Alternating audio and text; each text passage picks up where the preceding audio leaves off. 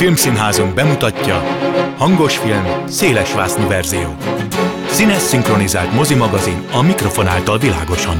Kimaradt jelenetek, extrák, színésztáblók hangban. Igen, úgy is lehet. Tessék! Hangos film, szélesvásznú verzió. Jó napot kívánok, a szerkesztő műsorvezető Tímár Ágnes köszönti Önöket.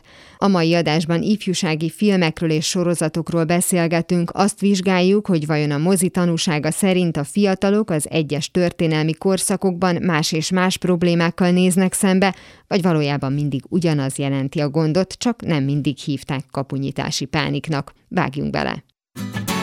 Audio kommentár. A kameraforgás irányának követése.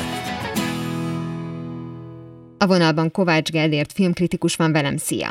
Szia, üdvözlöm a kedves hallgatókat! A bevezetőben már hallhatták, hogy azt mondtam, hogy ifjúsági filmekkel foglalkozunk, de azért ez így egy kicsit tág, vagy lehet, hogy nem is egészen pontos, mert azt hiszem, hogy itt most meg kell különböztetnünk azt, hogy ifjúsági film, vagy olyan film, ami a fiatalokról és a fiatalok problémáiról szól.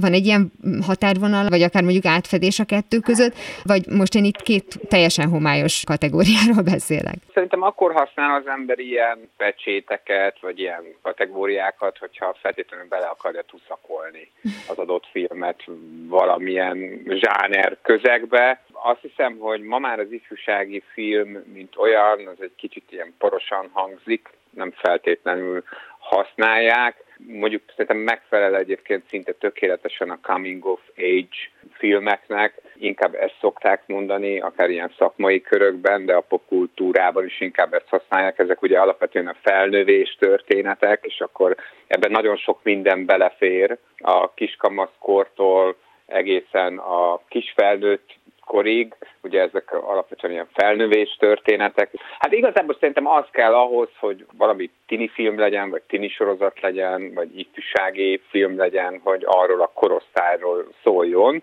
Aztán az egyik következő kérdés, hogy kihez szól, kinek szól, és mi a motivációja a történetnek, vagy akár a magának a filmnek, vagy a sorozatnak, a koncepciójának. Igen, azt hiszem, hogy a kategória meghatározásánál én is azért bizonytalanodtam el, mert ahogy kimondom azt, hogy ifjúsági film, beugranak ezek a csehszlovák filmek, amiket egyébként nagyon szeret az ember, tehát tök aranyosak, csak azok egészen másról szóltak, és ahogy te is mondtad, nem mindegy, hogy szülőknek szól, vagy mondjuk a tiniknek, és nem mindegy, hogy szülők készítik, vagy a tinikhez inkább közelebb álló korosztály, de a mi központi kérdésünk most ebben a beszélgetésben, hogy vajon eltérőek-e ezek a, ahogy te fogalmaztál például, felnövés történetek, hogyha a különböző évtizedeket nézzük már, mint a mozi szerint? Hát én azt gondolom, hogy igen. Alapvetően egyébként érdekes módon a tini filmek evolúciója, vagy nem tudom mennyire érdekes módon, de ezt nem látható módon, a tévében, vagy hát a képernyőre készült produkciók esetében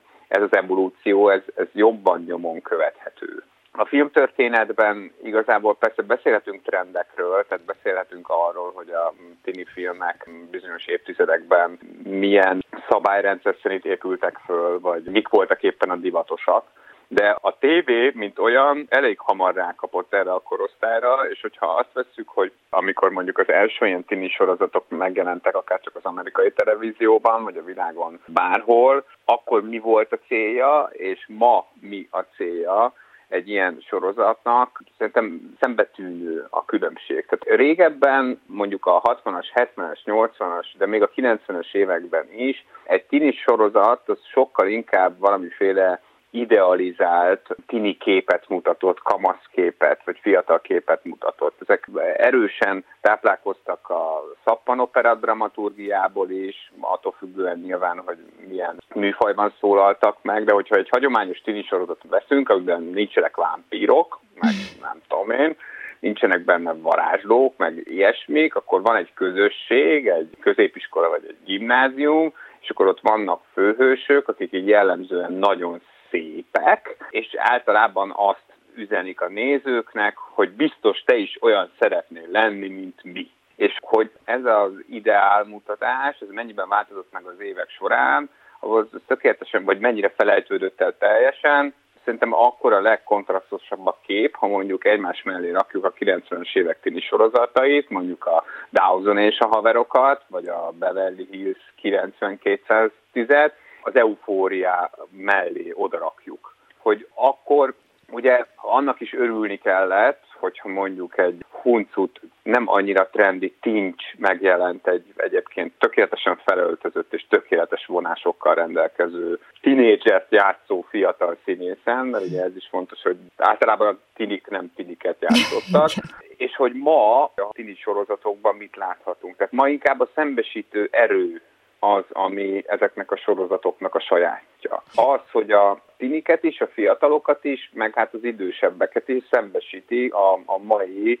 ki tudja éppen melyik betűvel felruházott, aztán talán éppen Z, Z-generáció problémáival, és meglehetősen könyörtelenül és explicit módon, ahogy ez a streaming világ van már elvárható. Itt egy fokozatos átalakulás volt szerinted, vagy inkább volt egy nagy szakadék? Mert én igazából nem látom a kettő közötti időszakot, amit te most itt a, a régi meg a mostani sorozatok között mondtál. Tehát, hogy volt mondjuk, nem tudom, tíz-tizenöt éve egy Gossip Girl, a pletykafészek, amiből csináltak ugye remake-et, ami olyan szempontból mondjuk vagányabb volt, hogy már bemutatta azt, hogy nem annyira tökéletesek ezek a fiatalok, mint mondjuk a kilencvenes években szerették őket ábrázolni, de olyan fajta változást nem hoztak, mint ezek a valóban szembesítő sorozatok. Tehát volt egy átalakulás, vagy inkább volt egy csönd, egy várakozás, és kitalálták, hogy milyen módon mutassuk be ezt a generációt. Én azt gondolom, anélkül, hogy bármiféle képesítésem is lenne, nem tudom én, szociológusként,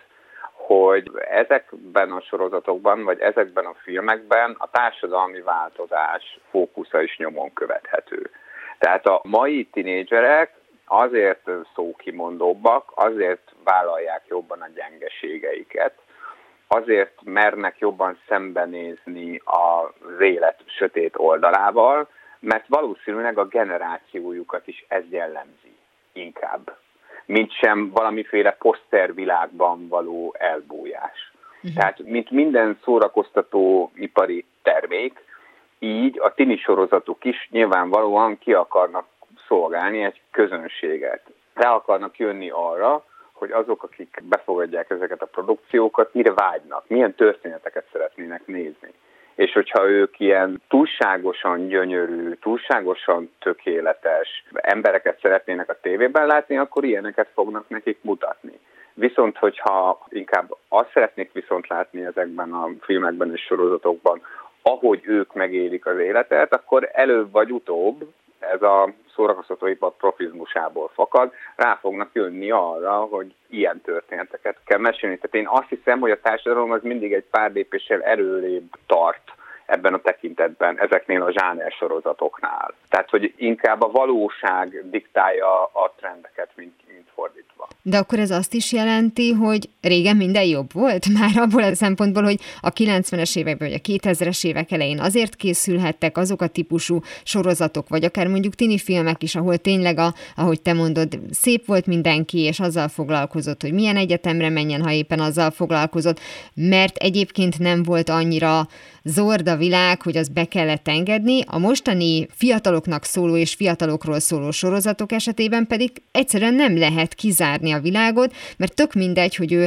tizenévesen próbálná megtalálni önmagát, és ez lenne a legfontosabb feladata és problémája, mert a pubertás az egyszerűen erre kötelezi őt. Közben a világ az olyan konfliktusokat gördít elé, hogy szinte jobban, vagy legalább annyira kell azzal is foglalkoznia. Lehet, hogy egyszerűen arról van szó, hogy valóban mást várnak már ezektől a történetektől azok, akik nézik, vagy akiknek elsősorban szánják. Mondjuk az eufóriával kapcsolatban én nem tudom eldönteni egyébként, hogy azt egyértelműen kinek szánják, tehát azt nem kifejezetten szerintem tiniknek készült tini sorozat, sőt, hát van egy olyan korhatár, ami alatt én ezt azért nem mutatnám meg gyerekeknek semmiféleképpen, de szerintem a, az alkotói szándék sem ez volt. Úgy alapvetően szerintem ezek a sorozatok, a régebbi tini sorozatok inkább úgy működtek, mint ilyen jól megcsinált popzenekarok, hogy mindenkinek lehetett benne kedvence, és akkor lehetett vágyakozni ezután a alig létező világ után, vagy iránt. lehetett azt mondani, hogy bár az én életem is ilyen lenne. A mostani sorozatok azok inkább arról szólnak, hogy milyen most az életem. És ebben azért, ahogy a társadalomban is, szerintem azért fokozatosság az abszolút tetten érhető. Most hirtelen, hogy egy személyes példával jöjjek, tehát hogy a kilencvenes években, hogy szépen lassan kezdtek beszivárogni ezekben a sorozatban, az igazi, úgy a valóságban is létező tini problémák, amik egy ideig még csak a felszínt kapargatták, de mégiscsak tudtak valamiféle verziót kínálni a tini nézőnek, hogyha ő hasonló helyzetbe kerülne, akkor mire számíthat. Most konkrétan arra gondolok, hogy volt egy ausztrál sorozat, ami hirtelen eszembe jut, ami talán az összes évadot leadta a magyar televízió. Ez volt a rendszerváltás után az egyik ilyen első sorozat, amit elkezdtek vetíteni, tehát ilyen nagyon nyugati tini sorozat, a közszolgálati tévében, az volt a cím, hogy Safety Pro Gili. Uh-huh. Ez egy ausztrál sorozat, ott meglehetősen profi volt egyébként, tehát nyilván nagyon kilencvenes évek az egész, de még mai szemmel is nagyon jól össze van rakva, és abban volt egy meglehetősen markáns történetszál, hogy az egyik gimnazista fiú összejött az egyik tanárnővel. Tehát konkrétan szerelmesek lettek egymásba. És ugye lehetne ezt a történetet többféleképpen is tálalni. Tehát, hogy teljesen elrugaszkodva a valóságtól, összeházasodnak, elköltöznek, boldogok lesznek akármicsoda. De ez a sorozat ez úgy bánt ezzel a történetszállal, hogy nagyon is figyelembe vette a problematikáját ennek a helyzetnek.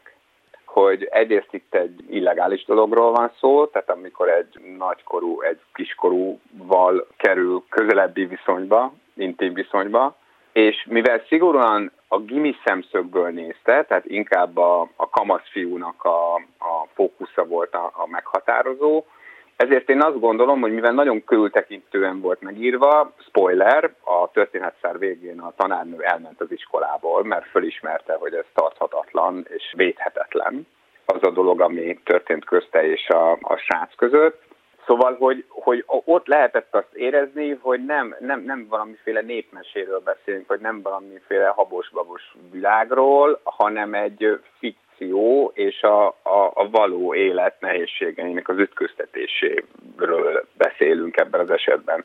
Tehát egy kicsit ilyen, ilyen health centerként is tudnak ezek a sorozatok időnként működni, persze akkor, hogyha megfelelőképpen át van gondolva az, amit láthatunk benne, akár csak szakmai szemmel is. A nevelő szándék az egyre inkább eltűnik a sorozatokból, vagy egyre ügyesebben tudják elrejteni? Mert amíg a beszélgetés elején említett mondjuk Dawson és a haverok, vagy a Beverly Hills, azért ezekben mindig ott volt, hogy elmesélünk negyvenöt percben egy történetet, valóban a szerelem, drog, alkohol, vagy éppen esetleges veszélyek megjelennek, ami mondjuk a tiniket érintheti, de mindig van egy üzenet, mindig van egy olyan mondanivaló, hogy ha már megnézted ezt az epizódot, és mondjuk jól szórakoztál, mert tetszik a főszereplő fiú vagy lány, attól még te kaptál valamit, és nem feltétlenül fogsz fejjel menni a falnak. És hogy most meg ez nem, nem feltétlenül szándéka, akár mondjuk az Eufóriának, vagy a hozzá hasonló, ha vannak hozzá hasonló sorozatoknak. Van néhány, de én azt gondolom egyébként, hogy az Eufória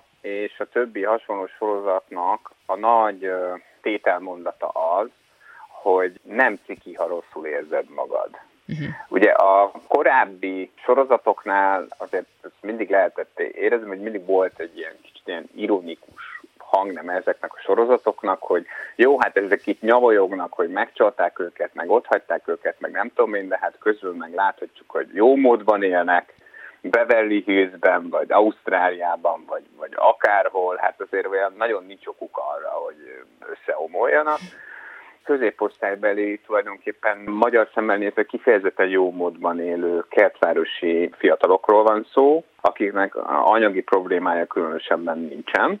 Ellenben rengeteg traumás helyzetet élnek át az életükben. Akár csak a szexuális irányultságuk megélése miatt, akár azért, mert elvesztették egy szerettüket, és nem képesek megbirkózni a, a gyásszal. Ezek, ezek mind-mind valid problémák. Ezek a sorozatok épp hogy azért hatnak szerintem ilyen elemi erővel, most azon túl, hogy meglehetősen már már pornográf nagyon sokszor az a, a, a stílus, amiben ábrázolnak dolgokat, vagy, vagy az erőszakábrázolások is eléggé meghökkentő, de a, a, az, igazi, az igazi találmányuk az az, hogy azt merik mondani, hogy nem kell neked feltétlenül boldognak lenned csak azért, mert anyagi biztonságban élsz, vagy egy olyan nyugati társadalomban élsz, ahol elvileg minden biztosítva van neked arra, hogy boldog legyél. Én magam is meglepődtem, hogy ez mennyire provokatív egyébként, ez a gondolatmenet, de ez hozzásegített ahhoz, hogy az ember nem csak legyincsen a tizenévesek problémáira, és ne, ne gondolja azt, hogy jó, hát megvan a legújabb telefonja, meg a legújabb sportcipője, aztán itt nyapog azon, hogy mennyire depressziós, azt menekül bele a drogokba, majd ha ráérek, akkor elkezdem sajnálni. Ezek a sorozatok pont abban segítenek, hogy, hogy hát ezzel a triviális igazsággal szembesítsenek, hogy nem attól leszel boldog, ha, ha ezt meg azt meg tudsz venni, vagy, vagy van, van mit enned. Tehát persze, hogy mondjam, nyilvánvalóan kell ehhez is jó nagy adag empátia, hogy, hogy az ember bele tudjon ebbe a helyzetbe helyezkedni jóval túl a tidikoron. De az Euphoria az pont azért zseniális sorozat, mert hát vizuálisan is, tehát még film is nagyszerűen működik, nem csak témafelvetéseiben. Amihez azért tegyük hozzá, hogy van magyar kötődésünk, úgyhogy büszkék is lehetünk kicsit magunkra. Hát így van, Rév Marcell zseniális operatőri munkája nélkül az Euphoria egészen bizonyosan nem ez a sorozat lenne. Tehát, hogy, és ezt szerintem a Sam Levinson, a sorozat kreátora is egészen pontosan tudja, de tisztában van azzal, mit köszönhet ennek a nagyszerű operatőrnek. Az, amit most elmondtál, és hogy úgy látod, hogy ez a fajta evolúció, ez sokkal inkább érezhető a sorozatoknál, mint a filmeknél, ez egy bátorságot is jelent? Tehát, hogyha most megnézzük azokat az ifjúsági vagy tinikről szóló filmeket, amelyek Y, Z, alfa, teljesen mindegy, a mostani tizenévesekről szólnak, azok nem fogják ilyen bevállalósan elmondani ezt a problémát, hogy amit te is mondasz, nyugati világban élsz, azt gondolnánk, hogy semmi bajod nincsen, ne nyavajogjál, de igenis lehet bajod, mert hogy látunk azért rengeteg ilyen filmet, hogy vannak lehetőségek, talán túl sok lehetőség is, akár mondjuk most, a, ami azért friss a világ legrosszabb embere, de akár magyar példa is, ha van valami furcsa és megmagyarázhatatlan, vagy a legjobb dolgokon bőgni kell. Tehát, hogy ezek hozzá-hozzá nyúlnak ehhez a témához, de valahogy a, a mozivászon az nem bírná el, vagy nincs rá igény, vagy mégsem ez a cél. Szerintem valószínűleg a tévésorozat, mint forma, az alkalmasabb arra, hogy mélyebben beszéljen erről a kérdésről. Tehát amikor mondjuk nyolc-tíz részen keresztül, pláne évadokon keresztül tartunk ugyanazokkal a tínédzserekkel, jobban kibontható, jobban megismerhető ez a világ, jobban körüljárható. De persze a, a, a moziban is, hogy te is említetted, mondjuk a, a világ legrosszabb embere, ugye az alapvetően egy harmincas történet, mint a főhőse egy, egy harmincas norvég lány, aki, aki ilyen klasszikus coming of age problémákkal találja magát szembe. Tehát, hogy mikor érkezzem meg és hova. Hogy van-e egyáltalán kedve megérkezni valaki, vagy, vagy valami mellé. És hát rajta is azt látjuk, hogy hát ugye Renáta Reimsve egy szerintem vitán felül egészen csodálatosan szép nő, ránézel, okos is, mi a franc baja van ennek a nőnek. És, és pont, pont ez az, amivel azt gondolom, hogy megosztó film tudott lenni a világ legrosszabb embere, mert nagyon sok embert irritál. Talán éppen olyanokat, akik magukhoz képest túlságosan szépnek, vagy túlságosan vonzónak látják ezt a figurát. És azt meri mondani ez a film, hogy egy szép, okos nőnek miért ne lehetnének ilyen problémái, illetve egy szép és okos nő miért ne lehetne egy kicsit antihős is? Uh-huh. Miért ne lehetne egy szerencsétlen hülye? Miért ne lehetne ugyanolyan gyarló, mint bárki más? Hogy tulajdonképpen teljesen mindegy, hogy, hogy milyen csomagolásban vagyunk, emberek vagyunk. És ez is azt gondolom, hogy ez is a, a társadalmi fókuszváltozással, vagy a társadalmi diskurzus változással jár együtt, hogy hogy nem csak az az igazsága szerencsére ennek a diskurzusnak, hogy nem csak az határoz meg minket, hogy nehogy Isten nem vagyunk annyira vonzóak, vagy nem vagyunk annyira szépek, hanem ez fordítva is igaz.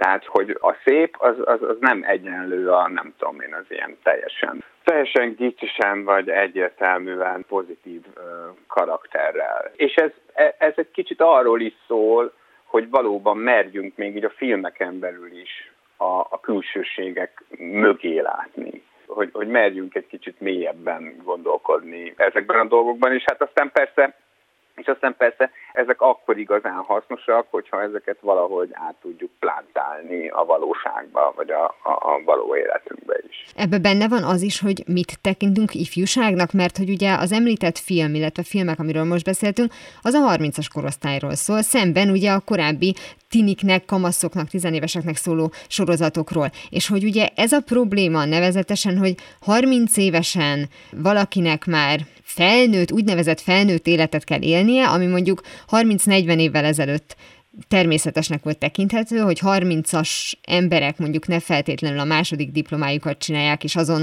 agyaljanak, hogy mi a fenét is kezdjek az életemmel, hanem ők már élik ezt a bizonyos életet, és hogy most pedig ezekben a filmekben pontosan azt látjuk, hogy nyílnak-nyílnak esetleg ezek a kapuk, nagyon sok kapu nyílik ki, ahogy például ebben a filmben is, de az még nem feltétlenül fog abban segíteni, hogy irányt találjon, tehát hogy maga ez a korkitolódás, amit egyébként is látunk, tehát ha körbenézünk, hogy más ma egy huszonéves, mint mondjuk harminc évvel ezelőtt, az ezekben a filmekben is visszaköszön nagyon erősen. Hát igen, én azt gondolom, hogy akkor beszélhetünk érvényes filmekről ezekben a témákban, hogyha arról mernek ezek a filmek beszélni, hogy nem mások határozzák meg, hogy nekünk hol kell tartani az életben. Mert ugye egy kicsit mindig ilyenkor valamilyen általános, nem tudom én, általános szabálykönyvet próbálunk meg, meg használni, hogy, hogy hol kell tartanod húsz évesen, harminc évesen, negyven évesen, meg, meg ötven évesen. De igazából szerintem meg nagyon kevés ember van a valóságban, aki ennek a szabálykörnek úgy valójában meg tud felelni. Tehát nem is tudom, hogy van. Én azt hiszem, hogy inkább a félelmeink fogalmazódnak meg, amikor elvárunk bizonyos generációktól bizonyos valahol levést. És ezek a, ezek a filmek szerintem ezzel tudnak szembesíteni, hogy most nekem miért nem mesélhetnem valami izgalmasat, egy olyan tévésorozat, a, amiben nálamnál húsz évvel fiatalabbak szerepelnek, és az ő problémáikról szólnak. Mi, mi, miért ne adhatna nekem valamit, amit én is tudok hasznosítani? Tehát, hogy, hogy persze van ez a dolog, hogy a generációs szakadékokra valamiféle hidat építsenek ezek a filmek, és mondjuk egy hatvan éves jobban megértsen egy harminc éves, de igazából nem az az igazán katartikus, amikor, amikor nincs szükség erre a hídra. Amikor egyszerűen csak egy másik embert próbálunk meg, megérteni, hogy miért tesz és, és mit. És onnantól kezdve beszélhetünk szerintem, szerintem arról, hogy, hogy, hogy valóban tudunk egymás mellett, egymás mellett élni.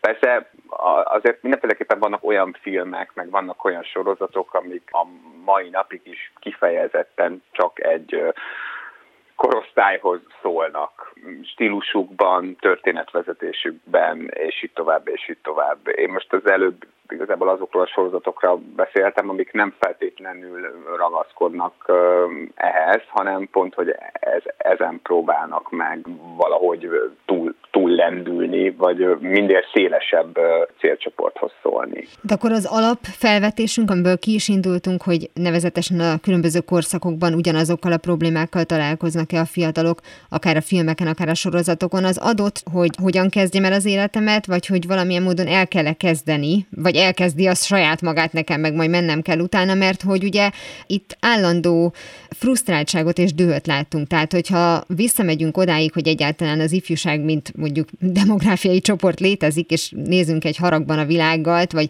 jönnek a nyolcvanas évek John Hughes filmjei, egy Megloptam a Ferrarival és társai, ahol ugyanarról szól a dolog, hogy engem zavar, hogy a szüleim meg akarják mondani, hogy én hogyan éljek, az alap, nem? Tehát akkor ilyen szempontból persze lehet ezt szofisztikálni, lehet különböző módon elmesélni, de a szabályok elleni lázadás az mindegyiknek az alapja kell, hogy legyen, vagy szokott lenni.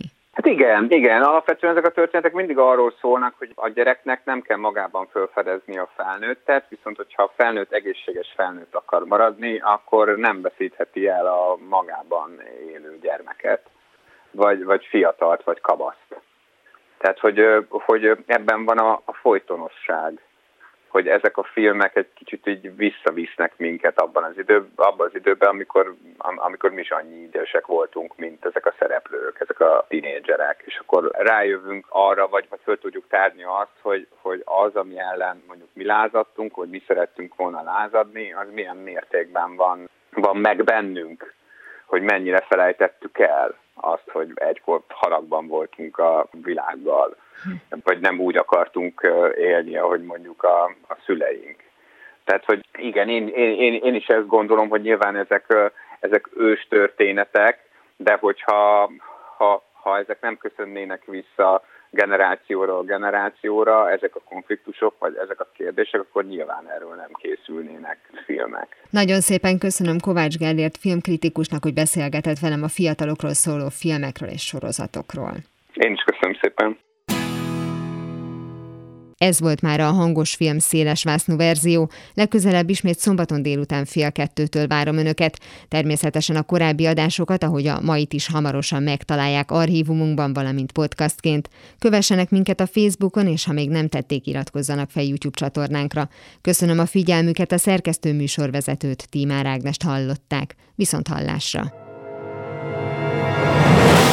Hangos Film széles vásznú verzió.